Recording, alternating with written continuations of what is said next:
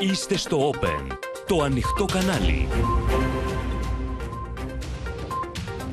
Κυρίες και κύριοι, καλησπέρα σας. Είμαι η Ματίνα Παπαδέα. Ελάτε να δούμε μαζί τα νέα της ημέρας στο κεντρικό δελτίο ειδήσεων του Open που αρχίζει αμέσως τώρα. Ανταλλαγή πυρών Νέας Δημοκρατίας ΣΥΡΙΖΑ για τις οικονομικές εξαγγελίες και την κοστολόγηση των προγραμμάτων. Δουλεύουμε 171 από τις 365 ημέρες του χρόνου μόνο για τους φόρους. Κοστίζουν διπλάσια στα νοικοκυριά από τις βασικές τους ανάγκες. Προφυλακίστηκε ο Αλοδαπός μετά την απολογία του για την αρπαγή της 27χρονης που δολοφονήθηκε στην ΚΟΠ. Κανένα ίχνος του βαθισκάφους που καταδύθηκε στον Τιτανικό. Θρίλερ με ήχους που κατέγραψαν τα σόναρ. Με νέα γενιά πυρηνικών πυράβλων απειλεί ο Πούτιν, απόπειρα ουκρανικής επίθεσης με drones κοντά στη Μόσχα.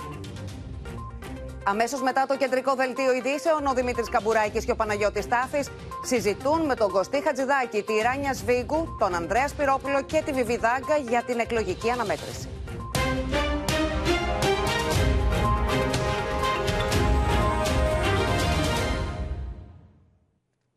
Σφοδρή σύγκρουση έχει ξεσπάσει, κυρίες και κύριοι, τέσσερις ημέρες πριν από τις εκλογές για τα προγράμματα των κομμάτων με τον ΣΥΡΙΖΑ και το ΠΑΣΟΚ να υποστηρίζουν ότι η Νέα Δημοκρατία δεν λέει την αλήθεια για την αύξηση των μισθών που υπόσχεται, ούτε όμως και για τις 10.000 προσλήψεις στην υγεία. Αδιάβαστο και ανεπίδεκτο μαθήσεως χαρακτηρίζει τον ΣΥΡΙΖΑ η Νέα Δημοκρατία, επιμένοντας ότι το πρόγραμμά της είναι απολύτως κοστολογημένο και οι υποσχέσεις της θα τηρηθούν μέχρι κεραίας. Σε πόλεμο βρίσκονται Νέα Δημοκρατία και ΣΥΡΙΖΑ για τα οικονομικά τους προγράμματα, με τη μάχη να ξαναφουντώνει με αφορμή το πρόγραμμα που κατέθεσε η Νέα Δημοκρατία στις Βρυξέλλες. Ο ΣΥΡΙΖΑ υποστηρίζει ότι οι προεκλογικές υποσχέσεις του Κυριάκου Μητσοτάκη είναι φρούδες και δεν συμπεριλαμβάνονται στο πρόγραμμα. Αδιάβαστα χαρακτηρίζει τα στελέχη της Κουμουνδούρη Πυραιό, υποσχόμενη μεταξύ άλλων αύξηση του κατώτατου μισθού στα 950 ευρώ. Θέλω καλύτερες απολαυέ και θα πετύχουμε καλύτερες απολαυέ για κάθε Ελληνίδα και για κάθε Έλληνα μισθωτό και μέσω της αύξησης του κατώτατου μισθού αλλά και μέσα από το στόχο μας να έχουμε μέσους μισθούς στις τάξεις του 1.500 ευρώ στο τέλος της τετραετίας. Καμία από τις εξαγγελίες που έχει κάνει προεκλογικά δεν εντάσσονται, δεν βρίσκονται μέσα στο μεσοπρόθεσμο που κατέθεσε στις Βρυξέλλες πριν από δύο μήνες. Γιατί αυτό το πρόγραμμα που κατέθεσε δεν προβλέπει αυξήσεις στο μέσο μισθό της τάξης του 25%, αλλά πραγματική αύξηση στο μέσο μισθό μέχρι το τέλος της τετραετίας σορευτικά μόλις το 1,3%. Αφορμή για τη νέα κόντρα, όσα είπε ο Θόδωρος Κυλακάκης, ότι κάποια από τα μέτρα της επόμενης τετραετίας, ύψους 2,9 ευρώ, θα προκύψουν από το πλεόνασμα που θα παρουσιάσει η χώρα τα επόμενα χρόνια και συμπεριλαμβάνονται στο μεσοπρόθεσμο ως δημοσιονομικός χώρος. Δεν μπορούσαν να είναι από πλευράς θεσμικής το πρόγραμμα σταθερότητας, από την ώρα που το πρόγραμμα σταθερότητας προετοιμάστηκε το Μάρτιο και βγήκε το μακρο, μακροοικονομικό του σενάριο. Δεν μπορούσε να δέχεται μέσα, λέτε. Όταν η ανακοίνωση της Νέας Δημοκρατίας είναι 26 Απριλίου. Ο κύριος Κυλάκακη είπε αυτό που πριν από δύο εβδομάδες είχε πει ο ΣΥΡΙΖΑ. Επομένως, αυτό που, που πριν από δύο μέρε. Αυτό που πριν από δύο μέρες είπε ο κύριος Μητσοτάκης, ότι όλες οι προεκλογικές εξαγγελίες βρίσκονται στο πρόγραμμα σταθερότητας, είναι ένα ψέμα. Η Νέα Δημοκρατία επιμένει ότι το πρόγραμμά της μπορεί να είναι φιδωλό, αλλά είναι πλήρως κοστολογημένο και προβλέπει 10.000 προσλήψεις στην υγεία μέχρι το τέλος τετραετίας. Γεγονός όμως που ο ΣΥΡΙΖΑ αμφισβητεί. Γιατί το πρόγραμμα που κατέθεσε δεν προβλέπει 10.000 νέες προσλήψεις στο ΕΣΥ, παρά μονάχα 10.000 αντικαταστάσεις όσων θα αποχωρήσουν από το ΕΣΥ. Το ΕΣΥ θα μείνει ως έχει, δηλαδή οι άνθρωποι θα έχουν πρόβλημα στην περίπτωση. Δεν θα φύγουν 10.000 από το σύστημα υγείας, διότι ένα κομμάτι του συστήματος υγείας είναι και αυτοί που έχουν μπει με άλλου είδους συμβάσεις. Το πρόγραμμα της Νέας Δημοκρατίας σφυροκοπείται και από το Πασόκ, με τον Νίκο Ανδρουλάκη να αμφισβητεί ευθέως την προεκλογική δέσμευση του Κυριάκου Μητσοτάκη για αυξήσεις στους μισθούς της τάξης του 25%. Προφανέστατα τα βάγια τα άπλωσαν γιατί νομίζουν ότι όπως έκανε ο Χριστός το θαύμα στην Κανά που πολλαπλασίασε τον Ίνο και τον Άρτο έτσι ο κύριος Μητσοτάκης το 13% που το κατέθεσε στην Ευρωπαϊκή Επιτροπή θα το κάνει 25%. Θα δώσουμε ε, προεκλογικά λένε κάποιες παροχές και σε μισθούς και σε συντάξεις, σε άλλα ζητήματα. Το λένε όλα τα κόμματα, το λέει η Νέα Δημοκρατία, το λέει ο ΣΥΡΙΖΑ. Αν, αν τι είναι, θα έχουμε τη δημοσιονομική πειθαρχία, θα έχουμε αν αντέξει η οικονομία. Διανύουμε τα τελευταία μέτρα του προεκλογικού μαραθωνίου και ο πόλεμος μένεται για το μέτωπο της οικονομίας και τα προγράμματα των κομμάτων. Πάμε να τα δούμε όλα. Έχουμε κοντά μας τη Σοφία Φασουλάκη και το Χρήστο Τσιγουρή. Καλησπέρα και στους ε, δύο. Καλησπέρα. Σοφία, πολύ κριτική και συζήτηση έχει γίνει με τις εξαγγελίες για 10.000 προσλήψεις ε, στην υγεία. Ο ΣΥΡΙΖΑ λέει ότι δεν πρόκειται για επιπλέον θέσεις, αλλά για αναπλήρωση όσων αποχωρούν, όσων συνταξιοδοτούνται.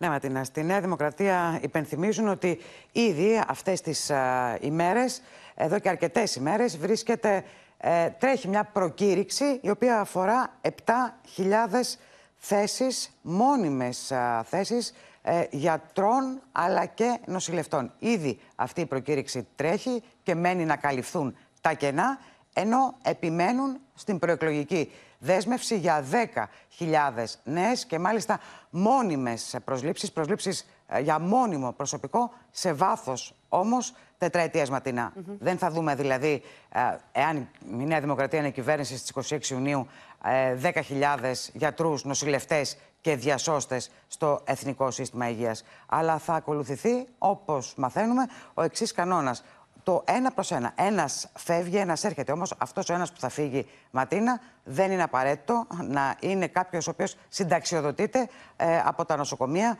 ή από το ΕΚΑΒ. Εάν, για παράδειγμα, συνταξιοδοτηθεί κάποιος από το κτηματολόγιο ή από οποιαδήποτε άλλη υπηρεσία που σήμερα έχει ψηφιοποιηθεί και δεν χρειάζεται να καλυφθεί η θέση του, τότε αυτή η πρόσληψη θα γίνει σε γιατρό ή σε νοσηλευτή ή σε διασώστη και θα είναι μια μόνιμη θέση εργασίας. Μάλιστα, Σοφία, σε ευχαριστούμε. Πάμε και στο Χρήστο Τσιγουρή να δούμε τι λένε από το στρατόπεδο της ε, Κουμουνδούρου. Ακούσαμε, Χρήστο, τον ΣΥΡΙΖΑ να κατηγορεί τη Νέα Δημοκρατία ότι δεν λέει την αλήθεια. Υποστηρίζουν ότι η Νέα Δημοκρατία λέει ψέματα, λέει άλλα στις Βρυξέλλες, υπόσχεται άλλα προεκλογικά στην Αθήνα και μιλούν για απάτη Μητσοτάκη. Λίγο νωρίτερα έχουμε τέτοιες αναφορές από κορυφαία στελέχη του ΣΥΡΙΖΑ υπενθυμίζουν ότι όπως και εδώ στο Open λένε παραδέχτηκε ο κύριος Κυλακάκης χθες, δεν πρόκειται σε καμία περίπτωση για 10.000 νέες προσλήψεις στην υγεία, αλλά για αντικατάσταση κενών που θα προκύπτει από αποχώρηση προσωπικού από το δημόσιο. Δηλαδή, ο αριθμός των εργαζομένων στο δημόσιο πριν και μετά θα παραμένει ο ίδιος. Και τι είναι αυτό που θα καθορίσει το πότε θα προσλαμβάνεται ένας αριθμός γιατρών σε πολύ κρίσιμες ειδικότητες, χειρουργών, αιματολόγων ή οτιδήποτε άλλο. Όχι η άμεση ιατρική ανάγκη, αλλά ο ρυθμός αποχώρησης του προσωπικού από το δημόσιο. Και μην ξεχνάμε ότι όλα αυτά, όπως εξηγούν στελέχη του ΣΥΡΙΖΑ, δεν γίνονται σε ουδέτερο χρόνο, αλλά γίνονται σε μια συγκυρία που με τραγικό τρόπο πριν από λίγες ημέρες επιβεβαιώθηκαν τα κενά που υπάρχουν, η ανεπάρκεια που υπάρχει στο προσωπικό για το ΕΚΑΒ. Είχαμε τραγικά περιστατικά. Υποστηρίζουν λοιπόν ότι η κυβέρνηση λέει ψέματα για δεύτερη φορά πριν από τις δεύτερες εκλογές και εξαπατά τον κόσμο με στόχο την υφαρπαγή της ψήφου. Γιατί; Γιατί αυτό λένε είναι πολιτική της επιλογή και δεν θέλει να ενισχύσει τη δημόσια υγεία, αλλά αντίθετα να εχωρίσει μέρος της δημόσιας σφαίρας στην επιχειρηματικότητα. Μάλιστα. Χρήστο Τσιγουρή, σε ευχαριστούμε πολύ. Και η πολιτική σύγκρουση για την οικονομία είναι με τοπική, αν και μειωμένο. Το φορτίο των φόρων και των εισφορών που καλούνται να σηκώσουν και φέτος οι φορολογούμενοι είναι δυσβάστακτο. Είναι χαρακτηριστικό που σύμφωνα με έρευνα απαιτούνται έξι μήνες δουλειάς για να ξεχρεώσουν οι φορολογούμενοι τις υποχρεώσεις τους σε εφορία και εύκα. Τους πληρώνουμε. Δεν ζοριζόμαστε, αλλά τους πληρώνουμε. Μισθούς και εισοδήματα 6 μηνών μας τρώνε οι φόροι και οι εισφορές, αφού δουλεύουμε τις 171 μέρες από τις 365 μέρες του χρόνου για να πληρώνουμε τις υποχρεώσεις μας στην εφορία και τον ΕΦΚΑ. Δουλεύουμε 6 μήνες για τους φόρους και άλλους 4 μήνες να δουλεύουμε για τον έμφυα και 2 μήνες να δουλεύουμε για την ακρίβεια σούπερ μάρκετ και πάει λέγοντας. Τα στοιχεία από την ετήσια έρευνα του Κέντρου Φιλελεύθερων Ομελετών Μάρκος Δραγούμης αποκαλύπτουν ότι σχεδόν το μισό χρόνο οι Έλληνες δουλεύουν για να συντηρούν το κράτος. Σε όλα είμαι συνεπής. Δεν χρωστάω κανέναν και αισθάνομαι πολύ ικανοποιημένος. Οι 171 ημέρες εργασίας για τον κορβανά του κράτους που προβλέπονται για το 2023 συνιστούν ρεκόρ 12 ετών, καθώς είναι η χαμηλότερη φορολογική επιβάρυνση από το 2011, όταν το αντίστοιχο μέγεθος ήταν 169 ημέρες. Πληρώνω ΕΦΚΑ, το οποίο το πληρώνουμε δόσεις, ας πούμε, δόσεις δύο φορές το χρόνο. Είναι δύο μισθούς, με μισθό δεν βγαίνει. Πέρσι εργαστήκαμε για το κράτος 185 ημέρες και πληρώσαμε δύο φορές περισσότερα σε φόρους και εισφορές από ό,τι για τις βασικές μας ανάγκες. Συγκεκριμένα τα νοικοκυριά ξόδεψαν 44,1 δισεκατομμύρια για τις βασικές τους ανάγκες, ενώ σε φόρους και εισφορές έδωσαν πάνω από 80 δις. Ο Βραχνάς θα μπορούσα να πω ότι είναι το πολύ υψηλό ΦΠΑ. Το 24% είναι λίγο εξοντοτικό. Από σήμερα πάντως, που είναι η μέρα φορολογικής ελευθερίας, οι φορολογούμενοι είναι ελεύθεροι να αποφασίσουν πού θα δαπανίσουν το εισόδημά τους. Φωτιά ήταν για τα νοικοκυριά το 2022, καθώς η ακρίβεια είναι κοντά μας ο Γιάννης Φόσκολος. Η ακρίβεια λοιπόν Γιάννη ροκάνησε τα εισοδήματα με αποτέλεσμα η αγοραστική δύναμη των Ελλήνων να καταγράφει πολύ χαμηλές πτήσεις. Πολύ ενδιαφέροντα στοιχεία είχαμε σήμερα, Ματίνα, από τη Eurostat για την συγκριτική επιβάρυνση που είχαν τα νοικοκυριά το 2022 από την ακρίβεια. Πώς εξελίχθηκαν δηλαδή οι τιμές σε όλη την Ευρώπη, πώς εξελίχθηκε η αγοραστική δύναμη των νοικοκυριών; Πάμε να δούμε την πρώτη κάρτα που έχουμε ετοιμάσει. Το επίπεδο των τιμών. Τι βλέπουμε εδώ; Βλέπουμε ότι αν στο μέσο όρο της Ευρωπαϊκής Ένωσης είναι 100%, δηλαδή είναι 100 ας πούμε μονάδες το επίπεδο των τιμών, είναι ένας δείκτης που λαμβάνει υπόψη του τις τιμές από διάφορα αγαθά, τρόφιμα και υπηρεσίες. Εδώ βλέπουμε πως στην Ελλάδα είμαστε 12% κάτω από το μέσο όρο της Ευρωπαϊκής Ένωσης. Δηλαδή, όσον αφορά στο επίπεδο των τιμών, σε απόλυτα νούμερα, δεν είμαστε πολύ κακά. Είμαστε σε ένα επίπεδο κάτω από το μέσο όρο της Ευρωπαϊκής Ένωσης. Κάτω είναι και η Ισπανία και η Πορτογαλία. Πάνω από την Ευρωπαϊκή Ένωση είναι η Ιταλία και η Δανία. Πάμε να δούμε όμως τι γίνεται σε επίπεδο αγοραστικής δύναμης όταν μπαίνουν στην εξίσωση τα εισοδήματα και οι μισθοί. Εδώ βλέπουμε ότι αλλάζει πολύ σημαντικά η εικόνα. Πάλι στο 100% ο δείκτης για την Ευρωπαϊκή Ένωση. Ωστόσο, βλέπουμε ότι η Ελλάδα είναι 22 μονάδες κάτω από το επίπεδο της Ευρωπαϊκής Ένωσης όσον αφορά στην αγοραστική δύναμη. Γιατί εδώ μπαίνει στην εξίσωση και το εισόδημα που έχεις για να αγοράσεις κάτι. Η Ισπανία είναι πιο ψηλά, είναι 15 μονάδες κάτω από την Ευρωπαϊκή Ένωση και η Πορτογαλία πιο ψηλά και η Ρουμανία αρκετά πιο ψηλά από την Ελλάδα. Δηλαδή σε καλύτερη θέση.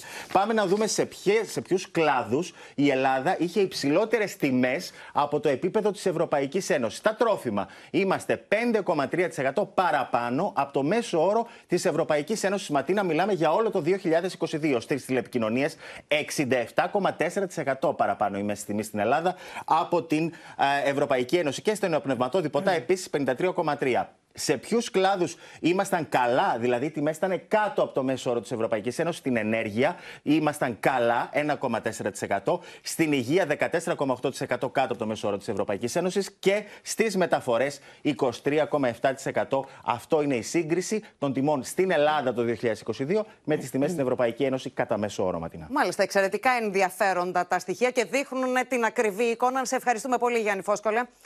Στα παραδοσιακά τους εκλογικά προπήρια θα βρεθούν οι πολιτικοί αρχηγοί, διανύοντας τα τελευταία μέτρα πριν από την ετοιμιγορία της κάλπης.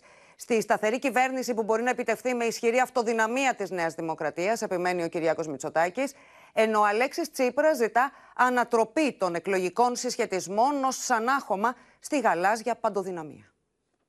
Με την κλεψίδρα να γυρνά ανάποδα για το χρόνο των εκλογών, οι πολιτικοί αρχηγοί ολοκληρώνουν τις προεκλογικές τους περιοδίες και συσπηρώνουν τους ψηφοφόρους τους.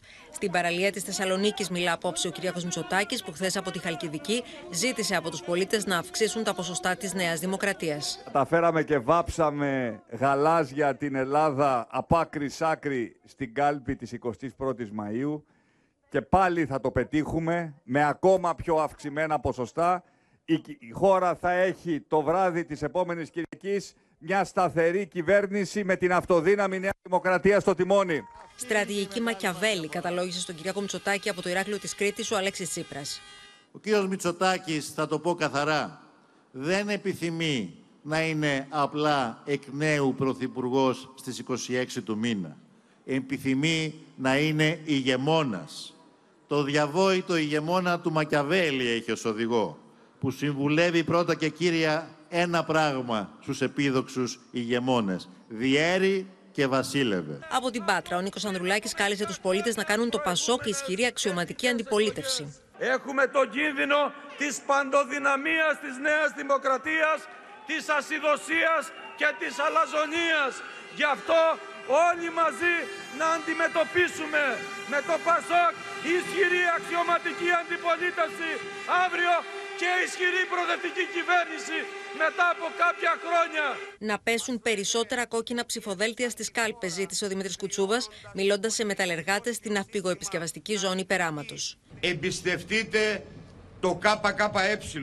Αυτό να ενισχύσετε. Αυτό να βγάλετε πιο δυνατό. Να έχετε περισσότερους βουλευτές αγωνιστές στο πλάι σας. Για το ενδεχόμενο να μπει στη Βουλή το κομμανίκι, μίλησε ο Κυριάκος Βελόπουλος. Αν ο ελληνικός λαός, ο ναι. κυρίαρχος λαός, θέλει να βάλει 7-8 κόμματα, ο δικός μου λόγος είναι περιττός. Όλοι να μπουν στη Βουλή. Δεν είναι εργαλείο πίστη. Η πίστη είναι βιωματική σχέση με τον Θεό. Αφήστε τα αυτά. Αυτά είναι εκτός εκτός πολιτικής. 4-24 ώρα πριν από τις κάλπες, η κάθε πλευρά θέτει την εκδοχή της για το τι διακυβεύεται, ενώ Στέλλα Παπαμιχαήλ το βλέμμα στρέφεται στα μικρότερα κόμματα, αλλά και στους αναποφάσεις τους. Έτσι είναι, Ματίνα. Οι πολιτικοί αρχηγοί στρέφουν το βλέμμα τους και στους αναποφάσεις τους. Είναι μια μεγάλη δεξαμενή, όπως έχουν δείξει και οι δημοσκοπήσεις, με ένα εύρος γύρω στο 10%. Ε, είναι κάτι, θέλουν να προσελκύσουν ένα κομμάτι αυτών των ψηφοφόρων στο τελευταίο μίλι πριν από τις ε, εκλογές.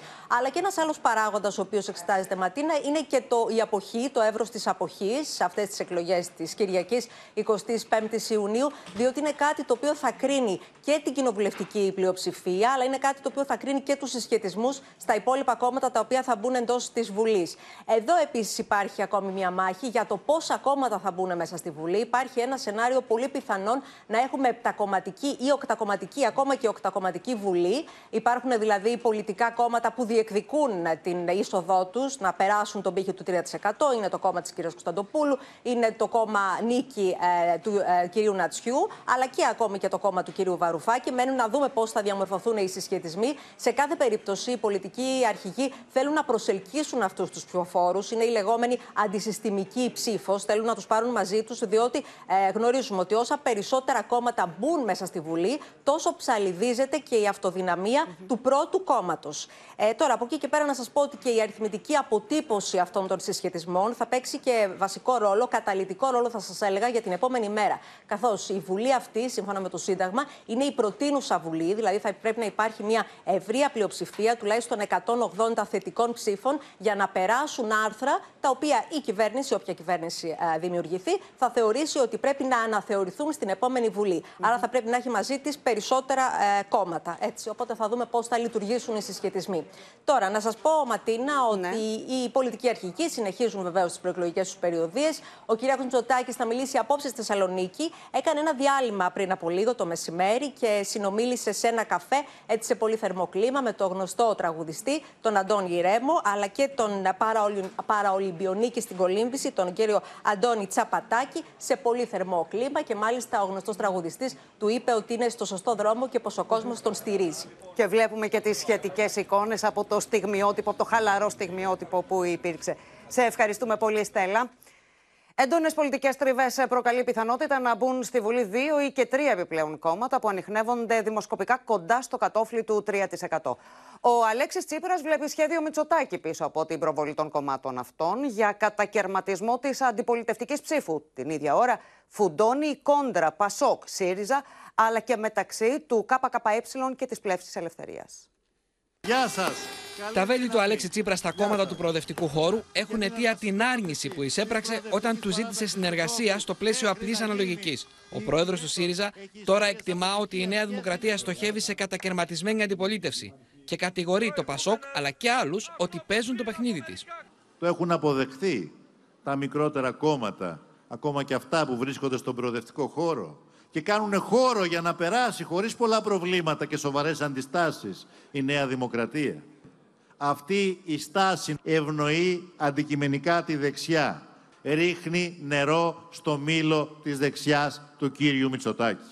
Να προχωρήσουμε μαζί, όλοι μαζί, για να έχει ξανά η Νέα Δημοκρατία ένα πραγματικό αντίπαλο και όχι το χρυσό της χορηγό, τον κύριο Τσίπρα. Τσίπρας και Ανδρουλάκης αντάλλαξαν επίσης δηλητηριώδεις εχμές με αφορμή το σκάνδαλο των υποκλοπών. Καθώς ο πρόεδρος του ΣΥΡΙΖΑ άφησε να νοηθεί ότι ο πρόεδρος του ΠΑΣΟΚ δεν συνέχισε τον πόλεμο για την παρακολούθησή του από την ΑΕΠ. Υποκλοπές, ούτε αυτό ακούστηκε καθόλου στο δημόσιο διάλογο. Θα περίμενα να τεθεί από τον κύριο Ανδρουλάκη, αλλά δεν τον είδα και πολύ ζωηρό να θέλει να το ανοίξει το θέμα. Θα έχει τους δικούς του λόγους. Επειδή εγώ δεν φοβάμαι τίποτα έκανα όλα τα νόμιμα δικαιώματά μου και επειδή αυτοί οι δύο φοβούνται πολλά, συγκαλύψανε το σκάνδαλο των υποκλοπών ο ένας και την ιστορία με τους ολιγάρχες και τη διανομή των τηλεοπτικών αδειών ο άλλος. Την ίδια ώρα ένας άλλος πόλεμος με το σχήμα της καρδιάς φουντώνει ανάμεσα στο Κομμουνιστικό Κόμμα και την πλεύση ελευθερίας της Ζωής Κωνσταντοπούλου η οποία παρά τα πυρακούτσουμπα επιμένει να ζητά την ψήφο με αγάπη και να το δείχνει. Έλα να κάνουμε μαζί αυτά που ονειρευόμαστε. Να κάνουμε τα όνειρά μας πράξη.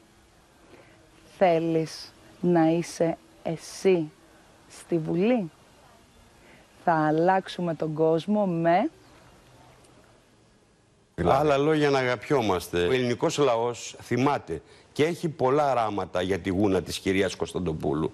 Είδαμε σήμερα τους ίδιους τους υποψήφιους βουλευτές της, τους οποίους τους έβγαλε παρότι βγήκαν πρώτοι για να βάλει τις δικές της επιλογές.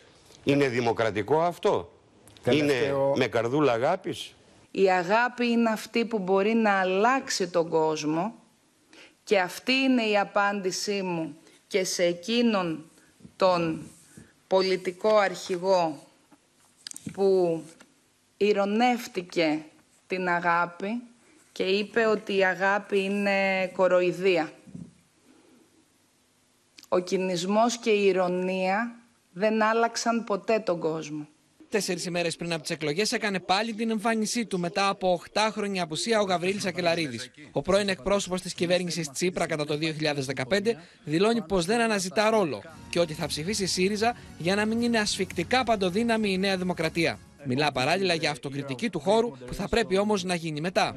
Νιώθω την ανάγκη να πω ότι θα ψηφίσω και θα στηρίξω τον ΣΥΡΙΖΑ στις εκλογές της Κυριακής. Όπως δεν το ένιωσα τα τελευταία 8 χρόνια που έχω απομακρυνθεί. Με νοιάζει πραγματικά ο κοινός σκοπός της αριστεράς που εκφεύγει από τα στενά κομματικά όρια και μετατρέπεται σε κοινωνικό διακύβευμα. Πιστεύω ειλικρινά ότι μέσα από την ενίσχυση του ΣΥΡΙΖΑ αυτός ο κοινός σκοπός παραμένει ζωντανός σε συνθήκες ασφικτικής παντοδυναμίας της Νέας Δημοκρατίας. Το είχαμε δει και στην, ε, στην προηγούμενη προεκλογική περίοδο. Μένεται, Παναγιώτη Στάθη, καλησπέρα. καλησπέρα. Σφοδρή η κόντρα Τσίπρα-Ανδρουλάκη με στόχο το χώρο της ε, κέντρο αριστεράς. Ποιος θα είναι ο έκφραστής της, ποιος θα την κερδίσει τελικά. Νομίζω ότι έχουμε σε εξέλιξη έναν κεντρικό προοδευτικό εμφύλιο, να το πω έτσι σε πολλά εισαγωγικά, αλλά και πολλούς μικρότερους επιμέρους εμφυλίους. Τι εννοώ; Η ηγεμονία στην κεντροαριστερά προφανώς είναι μεταξύ του ΣΥΡΙΖΑ και του ΠΑΣΟΚ. Εκεί είναι η μεγάλη μάχη. Είδαμε ότι αμέσως μετά τις προηγούμενες εκλογές, μόλις έκλεισαν οι κάλπες και άνοιξαν την επόμενη μέρα το πρωί, τα βέλη του Αλέξη Τρίπρα στράφηκαν στο ΠΑΣΟΚ. Σου λέει ότι το ΠΑΣΟΚ, αυτό λέει ο κύριος Τσίπρας, λειτουργεί ως συμπλήρωμα επί της ουσίας της Νέας Δημοκρατίας. Για αντιπολίτευση πραγματική, ελάτε εδώ, λέει ο Τσίπρας. Του απαντάει ο Ανδρουλάκης, Μα εσύ ήσουν ο χρυσός χορηγός της Νέας Δημοκρατίας τόσα χρόνια. Το γεγονός ότι δεν έκανες ουσιαστική αντιπολίτευση, λέει ο κύριος Ανδρουλάκης, ήταν η αιτία για την παντοδυναμία, όπως προέκυψε στις προηγούμενες κάλπες της Νέας Δημοκρατίας. Αυτό είναι το κομμάτι που αφορά την ηγεμονία. Υπάρχει όμως μια ταυτόχρονη προσπάθεια από τον κύριο Τσίπρα να κόψει κομμάτια από τις ψήφους που πηγαίνουν προς τα αριστερά του στα, στα μικρότερα κόμματα της αριστεράς. Δηλαδή προς το Κομμουνιστικό Κόμμα Ελλάδος, αλλά και προς τη ζωή Κωνσταντοπούλου. Τα βέλη του λοιπόν του κυρίου Τσίπρα, προκειμένου να καταφέρει να συγκρατήσει επί της ουσίας όσους δυσαρεστημένους από το ΣΥΡΙΖΑ ή δεν ξέρω τι σκέφτονται να πάνε πιο αριστερά, τους λέει. Είναι διπλά. Είναι και προς τον κύριο Ανδρουλάκη, αλλά και προς τα αριστερά ακριβώς, του. Ακριβώς. Σου λέει ότι το είπε ξεκάθαρα τις προηγούμενες μέρες. Το 6% Φωτογραφίζοντας το κουτσούμπα, βέβαια. Αν γίνει 7% δεν είναι τίποτα ουσιαστικό. Το ουσιαστικό είναι να ενισχυθεί ο ΣΥΡΙΖΑ για να έχεις απέναντι στη Νέα Δημοκρατία ένα ισχυρό ανάχωμα. Για να το απαντήσει, βέβαια, ο κύριος Κουτσούμπας ότι τόσα χρόνια στον αγώνα το Κουκουέ ήταν αυτό που ήταν μπροστά και έκανε ουσιαστική αντιπολίτευση, με αποτέλεσμα να έχουμε κι άλλο μέτωπο εκεί. Ταυτόχρονα όμως ο κύριος Κουτσούμπας, διαβλέποντας ότι ενδεχομένως αυξάνει τα ποσοστά της η κυρία Κωνσταντοπούλου με βάση τα δεδομένα τα δημοσκοπικά τουλάχιστον όπως τα έχουμε δει, έρχεται σε μια ολομέτωπη επίθεση εναντίον της. Την είδαμε και στο βίντεο προηγουμένως. Μάλιστα, ο κ. Κουτσούπας έκανε και την καρδούλα την περίφημη, τον είδαμε μιλώντας και λέγοντας ότι ουσιαστικά είναι ένα κατασκεύασμα το οποίο επί της ουσίας πρημοδοτεί τα κόμματα εξουσίας η κυρία Κωνσταντοπούλου. Δεν είχε ουσιαστική παρουσία, σου λέει, στους αγώνες, έτσι λέει ο κ. Κουτσούμπα, το, τα τελευταία τόσα χρόνια. Μην πηγαίνετε εκεί. Εδώ είναι η πραγματική αντιπολίτευση. Για να του απαντήσει, όπως είδαμε η κυρία Κωνσταντοπούλου, ότι μόνο η αγάπη ουσιαστικά μπορεί να αλλάξει τον κόσμο. Βρισκόμαστε απέναντι σε διαρκείς εμφυλίου. Είναι λογικό αυτό. Ναι. Για τον απλούστο λόγο ότι τρεις μέρες, ε, σε τρεις μέρες, δηλαδή σε δύο βράδια, τελειώνει η προεκλογική περίοδος. Καταλαβαίνουμε ότι όλοι πλέον προσπαθούν να περιχαρακώσουν το ζωτικό τους χώρο. Να μην έχουν διαρροές ψήφων προς τα μικρότερα κόμματα. Ταυτόχρονα μην νομίζεις ότι και από δεξιά δεν γίνεται τα ίδια. Δηλαδή, είδαμε και τον κύριο Μητσοτάκη να πηγαίνει ξεκάθαρα στη Χαλκιδική και στη Βόρεια Ελλάδα. Έστειλε απεσταλμένο στο Άγιον Όρος, όπως θυμόμαστε όλοι τον κύριο Γεωργιάδη, για να πει ότι μην πηγαίνετε πιο δεξιά. Μη- Δεν, πηγα- δεν ψηφίζουμε για την πίστη μας, ούτε μπορεί να καπηλευτεί κανείς την πίστη μας, φωτογραφίζοντας το κόμμα νίκη γενικότερα. Επίσης, σήκωσε τους τόνους στο πατριωτικό επίπεδο με το θέμα της Θράκης και της Κομωτινής, θέλοντας, λέγοντας ουσιαστικά, εμείς είμαστε οι πραγματικοί πατριώτες που υπερασπιζόμαστε τα συμφέροντα της πατρίδας. Μην κοιτάτε προς τα δεξιά και πηγαίνετε προς το πιο δεξιά, μάλλον. Ταυτόχρονα το πρωί εδώ είχαμε τον κύριο Βελόπουλο. Ο κύριος Βελόπουλος μπορεί να λέει δεν ασχολούμαι με τη νίκη. Ήταν όμως πολύ ξεκάθαρο αυτό που είπε, ότι δεν μπορούμε να αφήσουμε κόμματα να καπηλεύονται την πίστη. Θέλοντας να πει ουσιαστικά, μην πηγαίνετε προς τα εκεί, ελάτε σε μένα. Εγώ είμαι ο εκφραστής του πατριωτικού μετώπου. Άρα είναι όλοι εναντίον όλων ξεκάθαρα πλέον. Είναι μικροί εμφύλοι επί της ουσίας, πέραν του κεντρικού εμφυλίου που υπάρχει σε όλα τα επίπεδα, όπως καταλαβαίνουμε, μεταξύ των κεντρικών πόλων της πολιτικής αντιπαράθεσης. Νομίζω ότι θα συνεχιστεί μέχρι και την Παρασκευή το βράδυ όλο αυτό. Ακριβώς. Με διεργασίες και ζυμώσεις για τουλάχιστον 2-24 ώρα ακόμα μέχρι να πέσει η αυλαία της προεκλογικής περίοδου. Μάλιστα, Παναγιώτη Στάθη, σε ευχαριστούμε πολύ. Θα σας παρακολουθήσουμε μαζί με τον Δημήτρη Καμπουράκη μετά το τέλος του κεντρικού δελτίου στην έκτακτη πολιτική εκπομπή. Ευχαριστώ και πάλι. Εγώ. Εκτός συνόρων τώρα, κυρίες και κύριοι, σε ένα πολύ μεγάλο θέμα λοιπόν της επικαιρότητας, αδειάζει η κλεψίδρα του χρόνου για να βρεθεί το τουριστικό βαθισκάφος με πέντε αγνοούμενους, το οποίο καταδύθηκε για να φτάσει στο ναυάγιο του Τιτανικού. Οι υποθαλάσσιοι ήχοι γέννησαν ελπίδες. Ωστόσο, μέχρι στιγμής δεν υπάρχει κανένα ίχνος και η επάρκεια σε οξυγόνο μειώνεται ώρα με την ώρα. Ο χρόνος μετράει αντίστροφα για τους πέντε επιβαίνοντες του Titan, με λιγότερες από 30 ώρες να απομένουν μέχρι να εξαντληθεί το οξυγόνο στο βαθισκάφο. Η Αμερικανική εκτοφυλακή ερευνά περιοχή 26.000 τετραγωνικών χιλιόμετρων. Οι έρευνες όμως παραμένουν άκαρπες και το χειρότερο δυνατό σενάριο γίνεται όλο και πιο πιθανό. These search efforts have focused on both surface, with C-130 aircraft searching by sight and with radar, and subsurface, with P-3 aircraft who are able to drop and monitor sonar buoys. To date, those search efforts have not yielded any results. Honestly, it's finding a, a needle in a in a haystack because Titan is not tethered to the mothership. You can only use some um, acoustic uh, underwater telephone and uh, inertial navigation system to to be aware of where you are and, and communicate. Αμερικανικά μέσα μεταδίδουν ότι Αμερικανοί και Καναδοί διασώστε άκουγαν κρότους και χτυπήματα κάθε περίπου 30 λεπτά. Οι ήχοι που θεωρήθηκαν σημεία ζωής των εγκλωβισμένων. Λίγες ώρες αργότερα μπήκαν στην έρευνα ακόμα περισσότερες συσκευές σόναρ. Τα ίχνη όμως του βαθισκάφους ακόμα αγνοούνται, ενώ τα σενάρια για την τύχη των επιβενόντων πληθαίνουν. Now, if say there were a fire or electrical problem, that could very, uh, very much hamper the scrubbers that remove carbon dioxide from the air, and they would need to improvise on that. You would also have no light, and it would be completely dark. Σύμφωνα με το διεθνή τύπο, η εταιρεία Ocean Gate χρειάστηκε 8 ώρες μέχρι να δηλώσει την εξαφάνιση του βαθισκάφου στην ακτοφυλακή, αφού έχασε επαφή μαζί του. Με τους ειδικούς πλέον να εκτιμούν ότι το πλήρωμα έχει ελάχιστες πιθανότητες επιβίωσης. Άνθρωποι που έχουν πραγματοποιήσει ταξίδια με τον λόγο βαθισκάφος αναφέρουν ότι πριν το ταξίδι υπογράφουν χαρτί, όπου αποδέχονται όλους τους πιθανούς κινδύνους, ακόμη και τον θάνατο. I mean, they gave us a fire uh, training. There's there's fire extinguishers. There's a breathing mask uh, for smoke. But beyond that, what could you do? I mean, you're you're locked inside a can, 2.4 miles down. Σε μια είδηση της τελευταίας στιγμής, έχουμε συνδεθεί με την αίθουσα σύνταξης και την Αδαμαντία Λιόλιου. Αδαμαντία έχει σημειωθεί μεγάλη έκρηξη στο Παρίσι.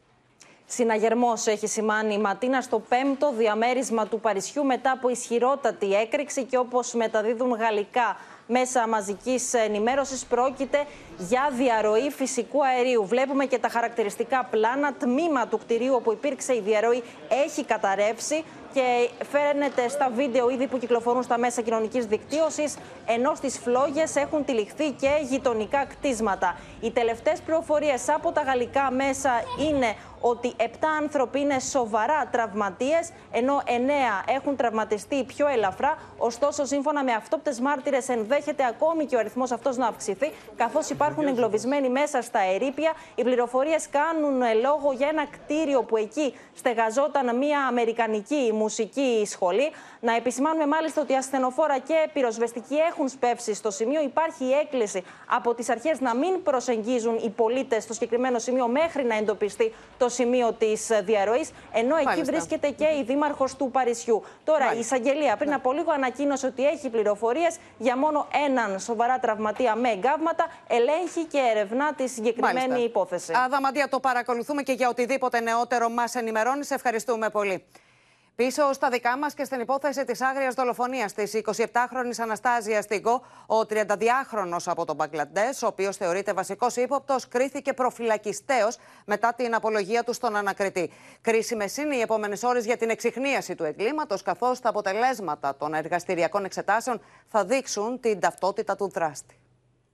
Εξακολουθείς να δηλώνεις αθώο. Προσωρινά κρατούμενος για την κατηγορία της αρπαγής κρίθηκε μετά την δίωρη απολογία του στην ανακρίτρια ο 32χρονο από τον Μπαγκλαντές, ο οποίος φέρεται να είναι και ο βασικός ύποπτος για την δολοφονία της 27χρονη Αναστάζια στην ΚΟ. Γιατί το έκανε; Ο 32χρονο που είδε τελευταίο το θύμα και είχε υποπέσει σε αρκετές αντιφάσεις κατά τη διάρκεια της ανάκρισής του από τις αρχές, άλλαξε την αρχική του θέση, υποστηρίζοντας πλέον πως δεν συνευρέθηκε ερωτικά με την άτυχη Αναστάζια και επέμεινε στην αθωότητά του. Τα ευρήματα από τα εγκληματολογικά εργαστήρια είναι εκείνα που θεωρούν οι αρχές ότι θα δείξουν με ευκρίνεια τον δολοφόνο της Αναστάζια. Την ίδια στιγμή εξετάζεται και βίντεο ντοκουμέντο που καταγράφει τον Παγκλαντεζιανό με την 27χρονη να μπαίνουν στο σπίτι του, ενώ εκεί βρίσκεται και ο Πακιστανός συγκατοικός του, ο οποίος κλήθηκε ξανά από την ασφάλεια. Κλήθηκε εκ νέου για κατάθεση, γιατί και όταν προσήχθη την πρώτη φορά είχε πέσει αντιφάσεις και πλέον τοποθετείται ξεκάθαρα στο κάδρο των υπόπτων ως συνεργός, βέβαια. Οι αστυνομικοί εκτιμούν ότι ο δολοφόνος δεν θα μπορούσε σε καμία περίπτωση μόνος του να μεταφέρει τη σωρό τη 27χρονη στο δύσβατο σημείο που εντοπίστηκε, αφήνοντας ανοιχτό το ενδεχόμενο να υπάρχει και συνεργός. Φαίνεται ξεκάθαρα στο βίντεο ότι όταν επιστρέφει τα ρούχα του είναι λερωμένα, γεμάτα χώματα και χόρτα από την περιοχή, ξερά χόρτα. Ε, που δένουν άρρηκτα με το περιβάλλον στο οποίο βρέθηκε τοποθετημένη ε, η νεκρή Αναστάζια. Μια σημαντική μαρτυρία στην αστυνομία το μεσημέρι της Κυριακής ήταν εκείνη που οδήγησε στον εντοπισμό της σωρού της Αναστάζια. Ένα χιλιόμετρο μακριά από το σπίτι του προσωρινά κρατούμενου 32χρονου. Η εθελόντρια που έφτασε πρώτη στο σημείο μίλησε στο Open. Πέρα από την εμπειρία λειτουργήσε και ο ανθρώπινος παράγοντας. Οι αισθήσεις μου. Όταν άρχισα να τρυπάω να σκάβω σε σημεία με ένα αυτοσχέδιο κοντάρι που είχα. Προσπάθησα να μην, να μην χαλάσω στοιχεία. Ήταν πολύ μεθοδευμένες οι κινήσεις μου. Λέω εδώ είμαι, τέλος. Όπως αποκάλυψε το Open, η άτυχη κοπέλα ήταν δεμένη χειροπόδαρα μέσα σε δύο μαύρες σακούλες. Δίπλα από τη σωρό βρέθηκε και μία σημή τσάντα της Αναστάζια, μέσα από την οποία έλειπε το κινητό και το πορτοφόλι. Όλες τις τελευταίες εξελίξεις από την υπόθεση θα μας μεταφέρει ο Γιάννης Ρίγο. Γιάννη.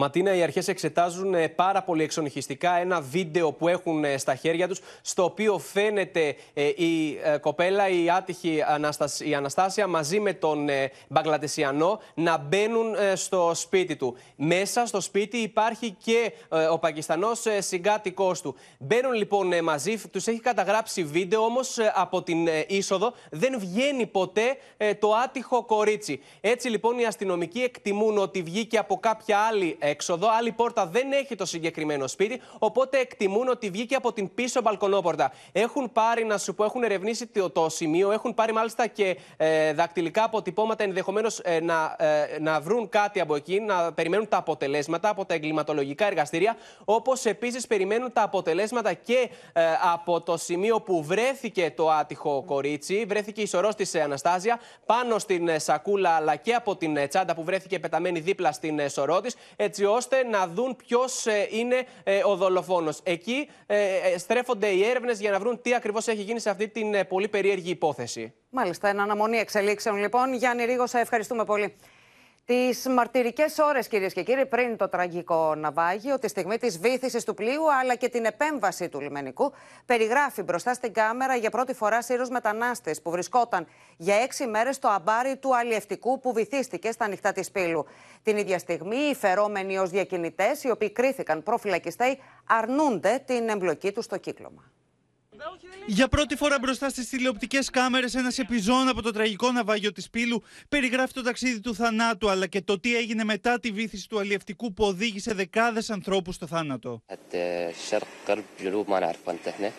طلبنا مساعدات من الإغاثة أنه تنقذنا بعثونا أنه أنه إيطاليا تنقذكم شو؟ أنه الدولة الإيطالية تنقذكم استغاثة Εστίγασε, λιοντάρι Ιταλία.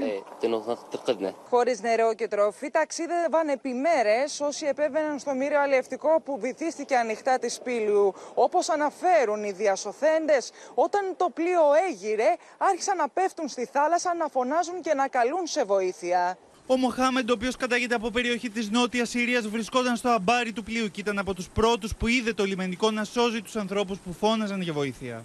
الاستغاثه يعني اللي حتى انقذونا ήρθανε βέβαια και κάνανε ونقذونا حتى وصلونا على اليونان Μάλιστα, όπω ανέφερε στου δημοσιογράφου, ο νεαρό που πέρασε έξι μαρτυρικέ ημέρε στο αμπάρι του πλοίου, μαζί του υπήρχαν οικογένειε και ασυνόδευτα ανήλικα, ενώ η βήθηση του πλοίου προκλήθηκε από το βάρο των ανθρώπων που έφταναν του 750. كنا وزن شي 75 οι εννιά κατηγορούμενοι για τη συμμετοχή στο κύκλωμα των δουλεμπόρων βγαίνουν από το γραφείο τη ανακρίτρια και παίρνουν το δρόμο για τη φυλακή. Από όσο γνωρίζω, όλοι έχουν αρνηθεί τις κατηγορίες. Παρά το γεγονός ότι οι μετανάστες τους υπέδειξαν έναν προς έναν, περιγράφοντας μάλιστα και τους διακριτούς ρόλους που είχαν στην αδίστακτη συμμορία, κάποιοι από τους δουλέμπορους ισχυρίστηκαν πως ήταν μετανάστες. Πλήρωσα 4.000 ευρώ για να φτάσω στην Ευρώπη. Το πρόσωπο το οποίο πήρε τα λεφτά δεν βρισκόταν στο καράβι. Σώθηκα από τύχη, γιατί δεν ήξερα κολύμπη. Το ναυάγιο προκλήθηκε επειδή ήταν παλιό το σκάφος και υπερφορτωμένο. Τον δικό μου εντολέα τον υπέδειξαν περίπου τα τέσσερα άτομα. Ε, και αυτές οι καταθέσεις ήταν αντικρουόμενες μεταξύ τους. Την ίδια στιγμή, 63 άτομα διασώθηκαν από ακυβέρνητο σκάφος μετά από επιχείρηση του λιμενικού στη θαλάσσια περιοχή του ακροτηρίου Τέναρου και μεταφέρθηκαν στο λιμάνι της Καλαμάτας.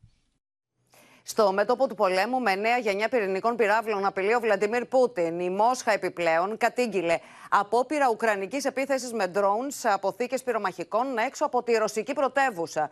Την ίδια ώρα, ο Ουκρανός πρόεδρος Ζελένσκι παραδέχεται πως η αντεπίθεση του Κιέβου προχωρά πιο αργά από όσο επιθυμούσε. Πυρηνικές απειλές για ακόμη μία φορά εκτοξεύει ο πρόεδρος Βλαντιμίρ Πούτιν και προαναγγέλει ότι η νέα γενιά διπυρωτικών βαλιστικών πυράβλων Σαρμάτ της Ρωσίας οι οποίοι μπορούν να φέρουν 10 ή και περισσότερες πυρηνικές κεφαλές, θα τεθούν σύντομα στο πεδίο της μάχης. Проводится перевооружение войск на современные ракетные системы с гиперзвуковой боевой частью «Авангард». В ближайшее время на боевое дежурство заступят первые пусковые установки комплекса «Сармат» с новой тяжелой ракетой. Ενώ το Κίεβο θεωρεί τη ρητορική περί πυρηνικών της Μόσχας ως μέσο εκφοβισμού, και δεν βρίσκει πιθανό πως η Ρωσία θα προχωρήσει σε χρήση τους. Οι δηλώσεις Πούτιν έρχονται μετά την καταγγελία της Ρωσίας ότι η Ουκρανία βρίσκεται πίσω από την επίθεση με drones που στόχευαν αποθήκες με στρατιωτικό εξοπλισμό σε χωριό μόλις 60 χιλιόμετρα από τη Μόσχα, τα οποία καταρρίφθηκαν και τα θραύσματά τους εντοπίστηκαν σε αγρού. Μία απόπειρα του καθεστώτος του Κιέβου να πραγματοποιήσει τρομοκρατική επίθεση σε υποδομές στην περιοχή της Μόσχας με τρία μη επανδρομένα εναέρια οχήματα τύπου αεροσκάφους αποτράπηκε. Όλα τα drones αναχαιτίστηκαν με ηλεκτρονικά μέσα, με αποτέλεσμα να χάσουν τον έλεγχο και να συντριβούν.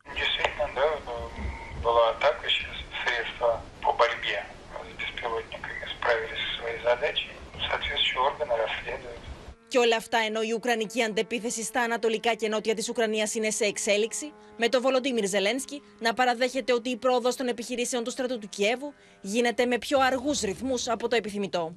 We would definitely like to make bigger steps that are a bit smaller than we want. Νέα βοήθεια από τη Δύση στην Ουκρανία ανακοινώθηκε στη διάσκεψη για την ανάκαμψη της χώρας που διεξάγεται στο Λονδίνο με περισσότερους από χίλιους συμμετέχοντες. Την πρώτη τους συνάντηση είχαν σήμερα στο Λονδίνο οι Υπουργοί Εξωτερικών Ηνωμένων Πολιτειών και Τουρκίας, Μπλίνκεν και Φιντάν. Έχουμε συνδεθεί με την Κωνσταντινούπολη και με τη Μαρία Ζαχαράκη. Μαρία, πολλά τα θέματα που συζητήθηκαν, που τέθηκαν επιτάπητος ανάμεσά τους Σουηδία και F-16 πρώτη και πολύ καθοριστική συνάντηση του Τούρκου Υπουργού Εξωτερικών Φιντάν με τον Αμερικανό ομολογό του Άντωνι Μπλίνκεν. Δεν ήταν μία εθιμοτυπική συνάντηση μεταξύ δύο Υπουργών Εξωτερικών. Αυτή η συνάντηση θα καθορίσει τη Σύνοδο Κορυφής του ΝΑΤΟ στις 12 Ιουλίου. Ο Μπλίνκεν λοιπόν πήγε για να πιέσει τον νέο Υπουργό Εξωτερικών της Τουρκίας. Πριν από τη συνάντηση όμως, ο Μπλίνκεν είπε καθόρισε ουσιαστικά την ατζέντα. Είπε ότι έχουμε πολλά να συζητήσουμε με τον Τούρκο ομολογό μου. Έθεσε χωρίς περιστροφές ποια είναι τα θέματα. Ένταξη Σουηδίας στο ΝΑΤΟ και τη μεταξύ Τουρκίας και Ηνωμένων Πολιτειών αμυντική συνεργασία. Όπου αμυντική συνεργασία βλέπε F-16 Ματίνα. Δηλαδή το τυράκι στο Φιντάν το έριξε και πάλι η Αμερική. Ο Τούρκος Υπουργός Εξωτερικών από την πλευρά του τώρα γνωρίζει πολύ καλά ότι αυτό είναι το μεγαλύτερο τεστ που δίνει με τη Δύση. Απάντησε ότι η αλήθεια είναι ότι δεν συμφωνούμε σε κάθε θέμα με τις Ηνωμένες Πολιτείες, αλλά είμαστε υποχρεωμένοι να συνεργαστούμε. Έθεσε λοιπόν και εκείνος με τη σειρά του το πλαίσιο, το παζάρι που συνεχίστηκε σήμερα στο Λονδίνο. Είναι εξαιρετικά δύσκολο.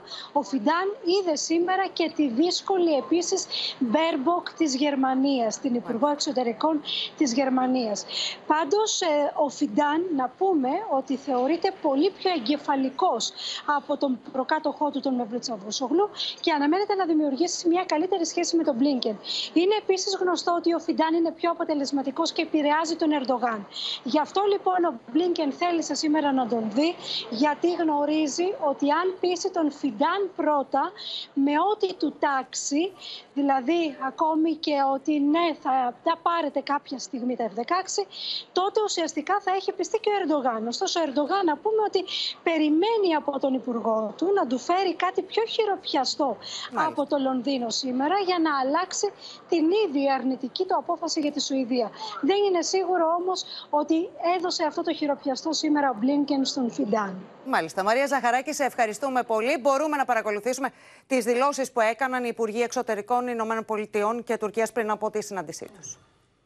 Of course, we'll be talking about the uh, upcoming uh, NATO summit, uh, including the accession process for, uh, for Sweden, our own uh, defense cooperation. The truth is, we may not see eye to eye on every issue, but uh, our long-standing alliance within NATO and other platforms compel us to continue to work together. Δεν κράτησε πολύ η αισιοδοξία για άμβλυνση των εντάσεων ανάμεσα σε Ουάσιγκτον και Πεκίνο. Λίγα 24 ώρα μετά την επικοδομητική, όπως χαρακτηρίστηκε επίσκεψη Μπλίνκεν στην Κίνα, ο Τζο Μπάιντεν αποκάλεσε δικτάτορα τον Κινέζο πρόεδρο Σι, προκαλώντας την οργή του Πεκίνου. Πριν καλά-καλά αποτιμηθεί η επίσκεψη του Άντωνι Μπλίνκεν στο Πεκίνο, την οποία ο ίδιος ο Αμερικανός Υπουργός Εξωτερικών περιέγραψε ως επικοδομητική, ο Τζο Μπάιντεν φάνηκε να είναι σε εντελώς διαφορετικό μήκος κύματος. Αποκάλεσε δικτάτορα τον Κινέζο ομολογό του, αναφερόμενος στην κατάρριψη τον περασμένο Φεβρουάριο του κινέζικου αερόστατου που η Ουάσιγκτον είχε χαρακτηρίσει ως κατασκοπευτικό. The US president said that the reason why Xi Jinping got upset was that he did not know the balloon was there. Biden added that's a great embarrassment for dictators when they didn't know what happened. Το Πεκίνο απάντησε οργισμένα κάνοντας λόγο για πρόκληση. 美方有关言论极其荒谬，极不负责，严重违背基本事实，严重违背外交礼仪，严重侵犯中方政治尊严。 President Biden has, has made mistakes like this before where he has, he has caused concern and consternation because of things that weren't on script. Secretary Blinken did make progress. Now, now is that going to be set back again? Ο ίδιος ο Biden είχε δηλώσει νωρίτερα πως ο Άντωνι Μπλίνκεν έκανε εξαιρετική δουλειά στη συνάντηση που είχε με τον Xi Jinping.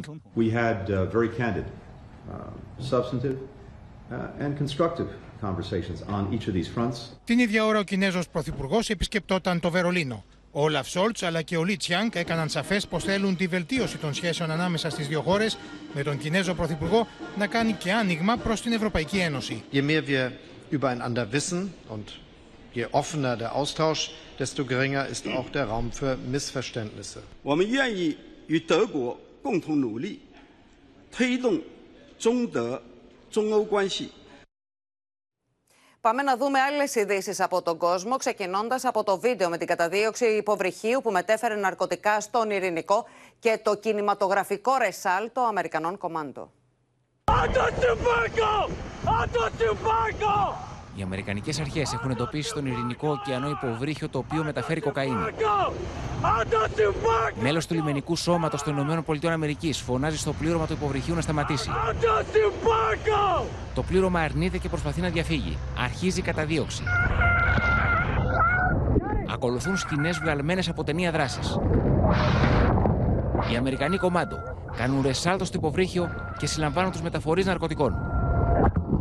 Σκηνές χάου στην περιφέρεια Χουχούη στην Αργεντινή. Διαδηλωτές ορμούν εναντίον αστυνομικών με αφορμή την αναθεώρηση του συντάγματος. Οι αστυνομικοί κάνουν εκτεταμένη χρήση δακρυγόνων και πλαστικών σφαιρών για να αποθήσουν το πλήθος. Οι διαδηλωτές απαντούν με πετροπόλεμο. Σε άλλο σημείο, καίνε αμάξια. Στο Οχάιο, αστυνομικοί εισβάλλουν στο σπίτι ενός 32χρονου πατροκτόνου. Ο δράστης κάθεται ήρεμος με το όπλο δίπλα του στα σκαλιά του σπιτιού του. Οι αστυνομικοί προτάσουν τα όπλα και το ζητούν να παραδοθεί.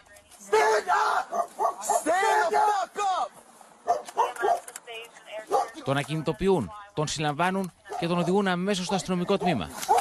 Ο 32χρονο δράστης εκτέλεσε τους τρεις γιους του εν ψυχρό. Λίγες ημέρες πριν το μακελιό στο σπίτι του, είχε αλλάξει τη φωτογραφία του στο Facebook με μία στην οποία πόζαρε μαζί με τους γιους του. Στη Σιγκαπούρη, μία 74χρονη γυναίκα απειλεί να πέσει από τον μπαλκόνι. Με αγωνία οι γείτονες παρακολουθούν. Οι πυροσβέστες βρίσκονται δύο ορόφους πιο πάνω, χωρίς να τους έχει αντιληφθεί η ηλικιωμένη. Μέσα σε λίγα δευτερόλεπτα ρίχνουν δίχτυα ασφαλείας και καταφέρουν να κινητοποιήσουν τη γυναίκα, η οποία δεν έχει χρόνο να αντιδράσει. Επιστροφή στην εσωτερική επικαιρότητα, νοσοκομιακή οδύσσια πέρασε μια οικογένεια στη Θεσσαλονίκη. Επί τρεις ολόκληρες ώρες έψαχναν αξονικό τομογράφο για το εξάχρονο παιδί τους, το οποίο τραυματίστηκε στο κεφάλι μετά από ατύχημα με το πατίνι. Μέχρι να βρεθεί λύση, χρειάστηκαν τρία νοσοκομεία και τέσσερα δρομολόγια με το ασθενοφόρο. Μία απλή, όσο και απαραίτητη για ένα χτυπημένο παιδί εξέταση μετατράπηκε σε οδύσσια για την οικογένεια ενός εξάχρονου που αιμορραγούσε στο κεφάλι έπειτα από ατύχημα που είχε με το πατίνι του την Κυριακή. Ένα είναι ότι αιμορραγούσε. Το δεύτερο είναι ότι οι ακτινογραφίε δεν είχαν δείξει κάτι. Είχαν δείξει; Ότι όλα είναι εντάξει. Δηλαδή έπρεπε να γίνει αξονική για να δούμε από πού προέρχεται αυτή η αιμορραγία. Το παιδί αρχικά μεταφέρθηκε στο Ιπποκράτιο, αλλά εκεί διαπιστώθηκε ότι ο αξονικό τομογράφος δεν λειτουργούσε και έτσι αποφασίστηκε η διακομιδή του σε άλλο νοσοκομείο. Ήταν χαλασμένος ο αξονικό ε, τομογράφος. Έπρεπε να βγει όμως μία, μία αξονική. Ε, γι' αυτό μεταφέρθηκε στον, ε, στον Άγιο Παύλο. Στο νοσοκομείο του Αγίου Παύλου, ωστόσο, ο αξονικό δεν χρησιμοποιείται για παιδιά κατά των 10 ετών, με την οικογένεια του τραυματισμένου παιδιού να αναγκάζεται να αναζητήσει άλλη λύση. Η περιπέτεια του μικρού συνεχίστηκε με τη μεταφορά του ξανά στο Ιπποκράτιο, όπου αποφασίστηκε η αξονική να γίνει σε ιδιωτική κλινική. Λέω, συγγνώμη παιδιά, αλλά αυτή τη στιγμή το παιδί αιμορραγεί έξω και δεν έχουμε κάνει την αξονική. Λέω, θα καθίσουμε να λύσουμε τώρα ποιος είναι ο καθένας και γιατί δεν μπορεί το κάνει. Η περιπέτεια του παιδιού που τελικά χρησιμοποίησε τον τομογράφο ιδιωτικής κλινικής με τα έξοδα να επιβαρύνουν το υποκράτιο διήρκησε τρεις ώρες. Από τις εξετάσεις διαπιστώθηκε πως υπέστη κάκο από την πτώση στο λιθοειδέ σωστό και νοσηλεύεται στο υποκράτιο έχοντας διαφύγει τον κίνδυνο. Οι έλλειψει στο σύστημα υγείας αποτυπώνονται και σε αυτήν την εικόνα. Ασθενής εισέβαλε το αυτοκίνητό του στα επίγοντα του ΚΑΤ επειδή δεν έβρισκε διαθέσιμο τραυματιοφορέα να τον βοηθήσει. Ο οδηγός του αυτοκινήτου είχε σπάσει το πόδι του. Ο ίδιος ήταν το επίγον περιστατικό. Μέσα στον πανικό του, ενώ του είπα να στρίψει αριστερά, έστριψε δεξιά. Οι υγειονομικοί υποστηρίζουν ότι είναι καθημερινά τα περιστατικά που αναδεικνύουν τα προβλήματα στο εθνικό σύστημα υγείας και ζητούν τη λήψη μέτρων. Και στο σημείο αυτό ολοκληρώθηκε το κεντρικό δελτίο ειδήσεων. Μείνετε στο Open. Αμέσως μετά Δημήτρης Καμπουράκης και Παναγιώτης Στάθη συζητούν με το Κωστή Χατζηδάκη, τη Ράνια Σβίγκου, τον Ανδρέα Σπυρόπουλο και τη Βιβιδάγκα για την κρίσιμη εκλογική αναμέτρηση της Κυριακής. Κυρίες και κύριοι, από όλους εμάς, καλό βράδυ.